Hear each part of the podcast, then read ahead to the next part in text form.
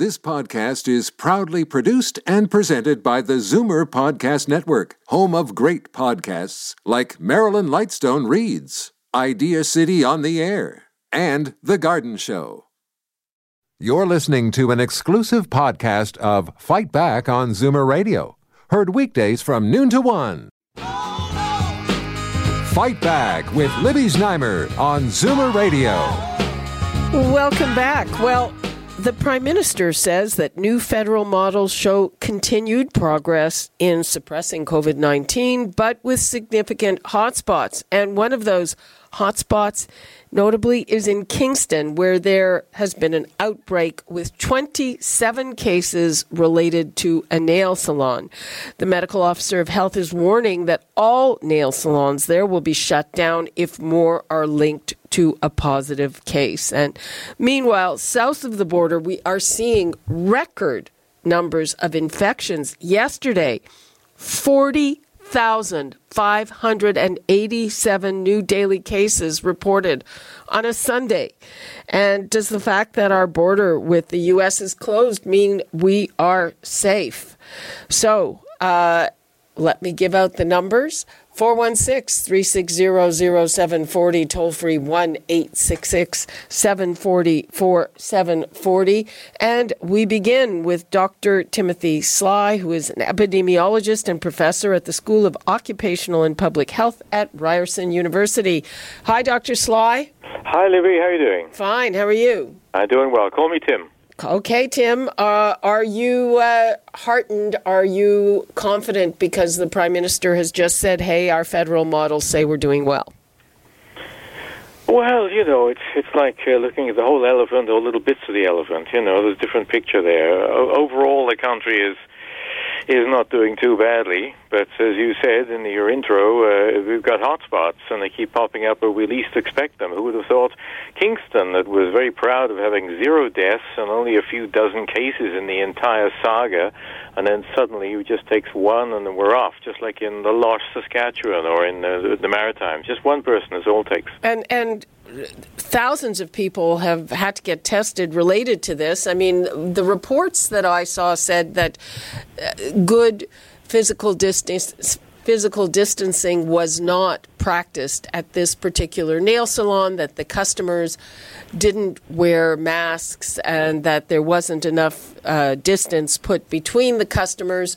And, and also, one of the positive cases, the one of the contacts, is somebody who actually works in another nail salon. So, um, what do you make of that? Well, they, they are they are essentially where we were at the very beginning when nobody had a case and the first case appears, and that's lucky because they can now bring in the proper containment and uh, and isolate. They can track people through contact tracing, and they can normally get everybody in their net. Ideally, it's when it's completely out of control. It's just spreading everywhere. That's when it's very difficult, even contact tracing. But uh, look, just look down the list of where we've had cases. Uh, large numbers of meatpacking plant, uh, agricultural workers, dormitories, uh, cruise ships, jails, nursing homes. It's where people get together very, very closely. Uh, that's where these this thing jumps around. Now, I know a lot of people, mostly female people like myself, are looking forward to a mani pedi. But is that more dangerous than maybe we thought? It could the mani is different to the pedi. Face it now. You spent a lot of money in there having the hands done and the fingers beautifully done and the nails all polished up. Are you then going to squirt them with alcohol and, and, and possibly ruin that nice appearance? Possibly not. So whatever you've picked up in the, through the, even the, through the plexiglass window where you've put your hands, that's what you have on your hands when you go home, and if you're spreading it around. If it wasn't for the feet, it doesn't matter. Uh, and anything else, you're going to wash your hands or squirt it with sanitizer, but not right after an expensive, uh, you know, man- manicure. Uh huh. And but and and do you think that it can get on your hands from droplets? I mean, I'm assuming what everything I've been led to believe is that you know picking it up from a surface that's probably not. Yeah, that's exactly right. But I mean, oh, you, there's a human being on the other end. It's not a, it's not a robot that's doing your fingernails. So all it wants is that one person on the other side of the plexiglass uh, to somehow have been infected or to pass on an infection to somebody else because the contact is there. Let's face it. And then you, uh, you're in their hands, and now you're infected, and now you're going to take it away, take it home, maybe. You're going to eat your lunch with it. You're going to feed the baby with it. Whatever you're going to do, there's a point of contact. It's a, it's a red flag point that because you just can't, or you should, but a lot of people won't sanitize their hands at that point. Well, yeah, it has to dry. Of, co- of course, yeah. yeah. Though I guess you could uh, be careful and sanitize sort of under your nails. Uh, but would you? So would you recommend? Uh, is it an idea to hang back from that? Well, I think a very good thing would be to for the industry to start looking and saying, look at whatever happens here, we're going to use stuff that's that's uh, that's not going to be affected by alcohol. In other words, after you've had the treatment and after the hands look really good, uh, you will have your hand sanitizer applied to your hands. So when you then bring them back out of the uh, little pla- holes in the plex- plexiglass, you're now ready to go. You're not going to have any virus on your fingers or your hands. So I think uh, just think something like that. Of course, further upstream we've got to make sure that people in personal service of every kind should be viral tested, ideally once a week. That's what it would take. Anybody with an interface with the public, once a week testing. Once every two weeks is stretching it a bit, but even that's better than what we're doing at the moment, which is once in a blue moon, and most people haven't been tested. Hmm. Um, in Kingston, uh, now wearing a mask is mandatory, and there is a consequence uh, that businesses, you can be fined if people are not wearing a mask. Is that the right way to go? Well, of course, remember that we've got a stealth virus of the worst kind. I mean, it's not that lethal. It's about half as, or no, about ten times more than uh, than seasonal flu. But the point is, that it's it's hidden for roughly half the time. We don't know who's got the virus and who doesn't have the virus. It's not like a, a disease where you can see that somebody's ill.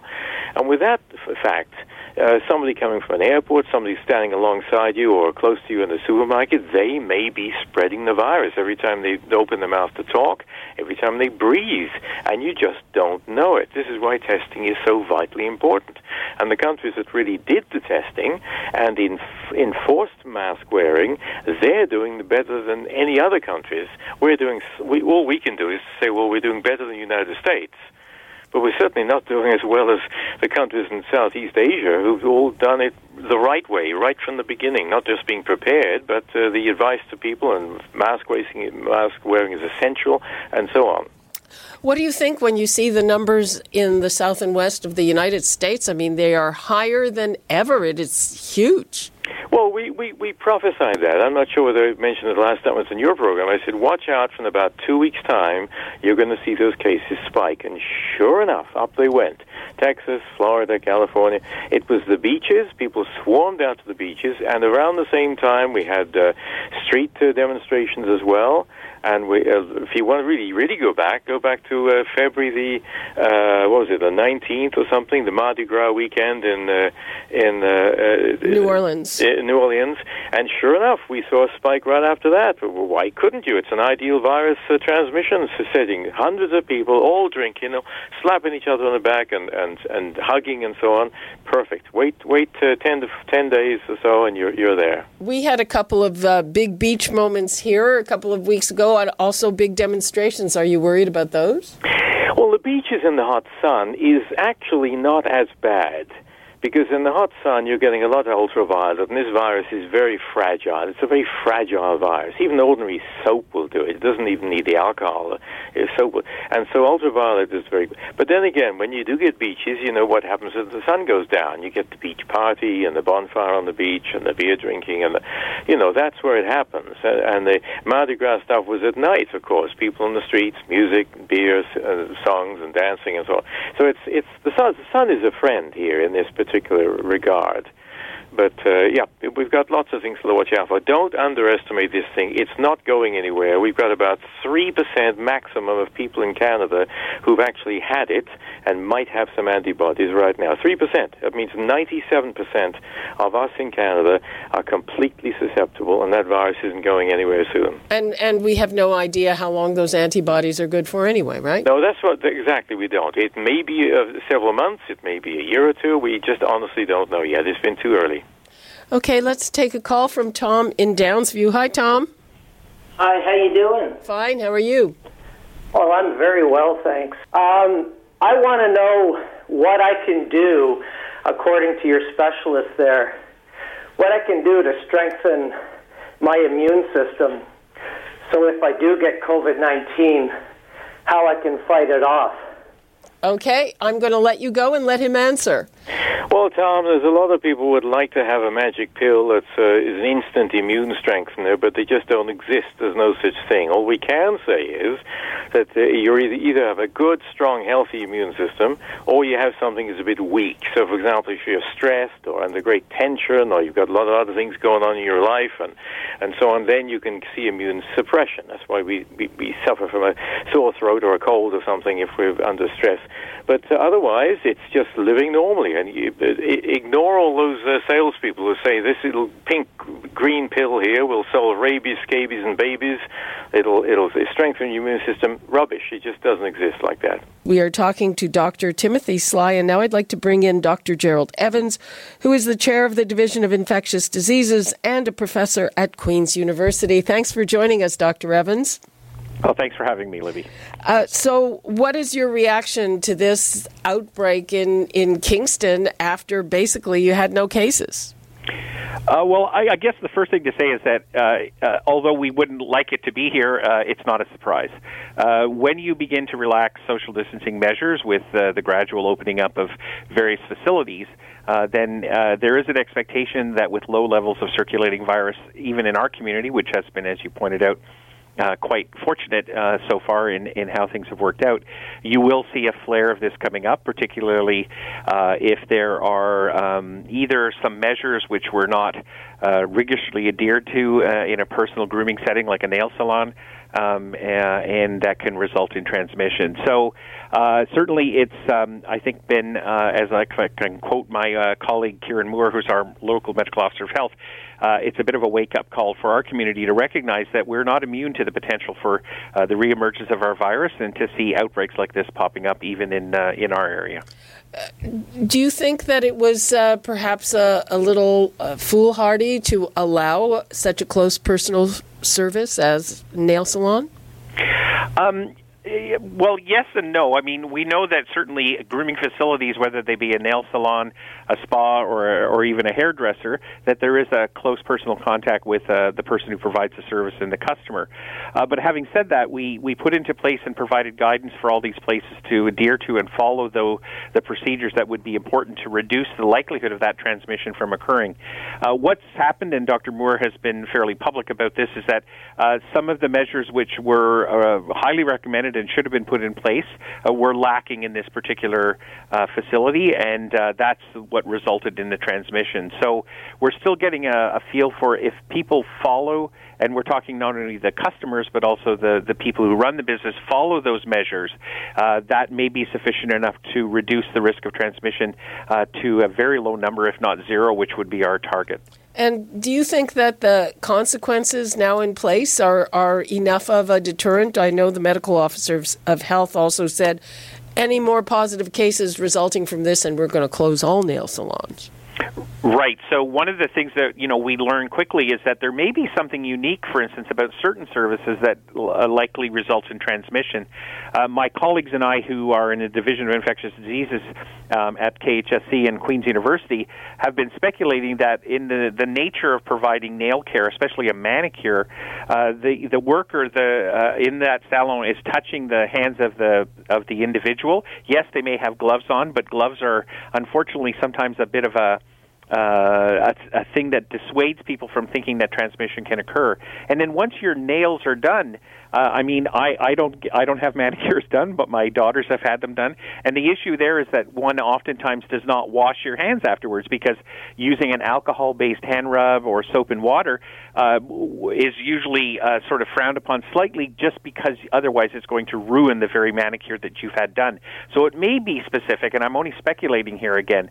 It may be specific that it's related to manicures because if your hands are contaminated with virus and then afterwards you you don't have an opportunity or you don't wash your hands and practice hand hygiene, and then subsequently touch your face, it's possible to transmit the virus by that route. So it may be unique somewhat to nail salons. Okay, well, you know what, uh, Dr. Sly pointed that out before the break, and I think maybe it's it's uh, something we'll all think about because uh, I know uh, in you know among my friends we're kind of looking forward to to a mani pedi, uh, but um, as as you're saying, maybe that's something riskier than the other things, and and not the same risk for a pedicure because I guess you're not going to touch your toenails and then touch your face. Yes, unless you're extremely uh, flexible, I don't think you're going to be using your foot to touch your face. So a pedicure may, if if this pans out to be the case, where we're continuing to investigate some of the aspects of it, but a pedicure may be a lot less risky than a manicure.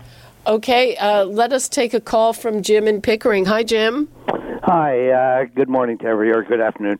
You know, I'm I'm kind of confused, right? Like I'm I'm taking all the precautions. I have, uh, I guess, by age I'm at a risk at 73, but no other conditions.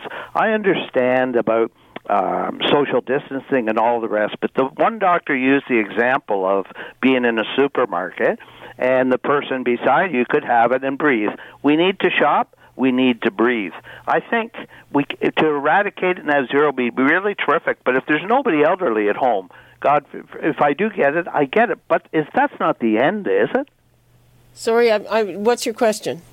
So you know, I mean, are are we not going overboard? Like we need to shop, we need to breathe, we may get it. Michael Ford had it. He's he's still here. Yeah, he's in his uh, he's in his twenties. Um, it's a good idea to wear a mask, and a lot of grocery stores, uh, you know, are enforcing that. You got to wear a mask. And if and, everybody gets wears a mask, uh, you know, I haven't recently heard of cases of transmission in grocery stores, which doesn't mean it's not happening. But uh, since it became more commonplace for grocery stores to require masks, I've heard a lot less about it. Jim, thanks for your call. Um, yeah, I'm, I'm not sure what the question was there.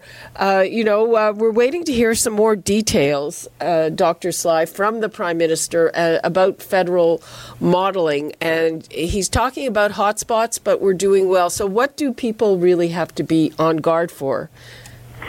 Well, I think they have to be unguardly before the fact that uh, there's no reminder here. I mean, you know, in the winter time, we're all nailed down in the basement, and we, uh, well, we kept hearing the news. And then the nice weather comes along, and we're, outside with the barbecues are beckoning, and group hugs are just over the, the, you know, it's easy to forget what's going on. If we had a, a bed set up with a ventilator and a poor patient in on a, on a life support system, we'd be reminded. Or if you, the moment you became infected, you turned purple and foamed at the mouth. But it's not happening. So it looks uh, like business as normal, business as usual, and so tempting to go out there.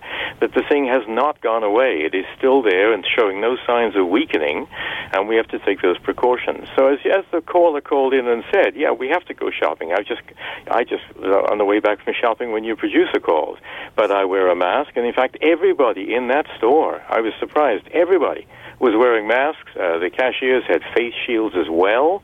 It was well done. Face uh, distancing was enforced.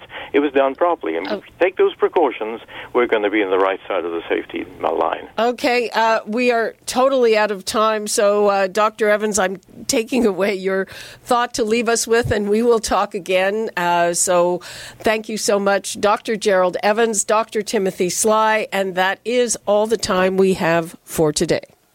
You're listening to an exclusive podcast of Fight Back on Zoomer Radio, heard weekdays from noon to one. You're listening to an exclusive podcast of Fight Back on Zoomer Radio, heard weekdays from noon to one. You're listening to an exclusive podcast of Fight Back on Zoomer Radio, heard weekdays from noon to one. This podcast is proudly produced and presented by the Zoomer Podcast Network, home of great podcasts like Marilyn Lightstone Reads, Idea City on the Air, and The Garden Show.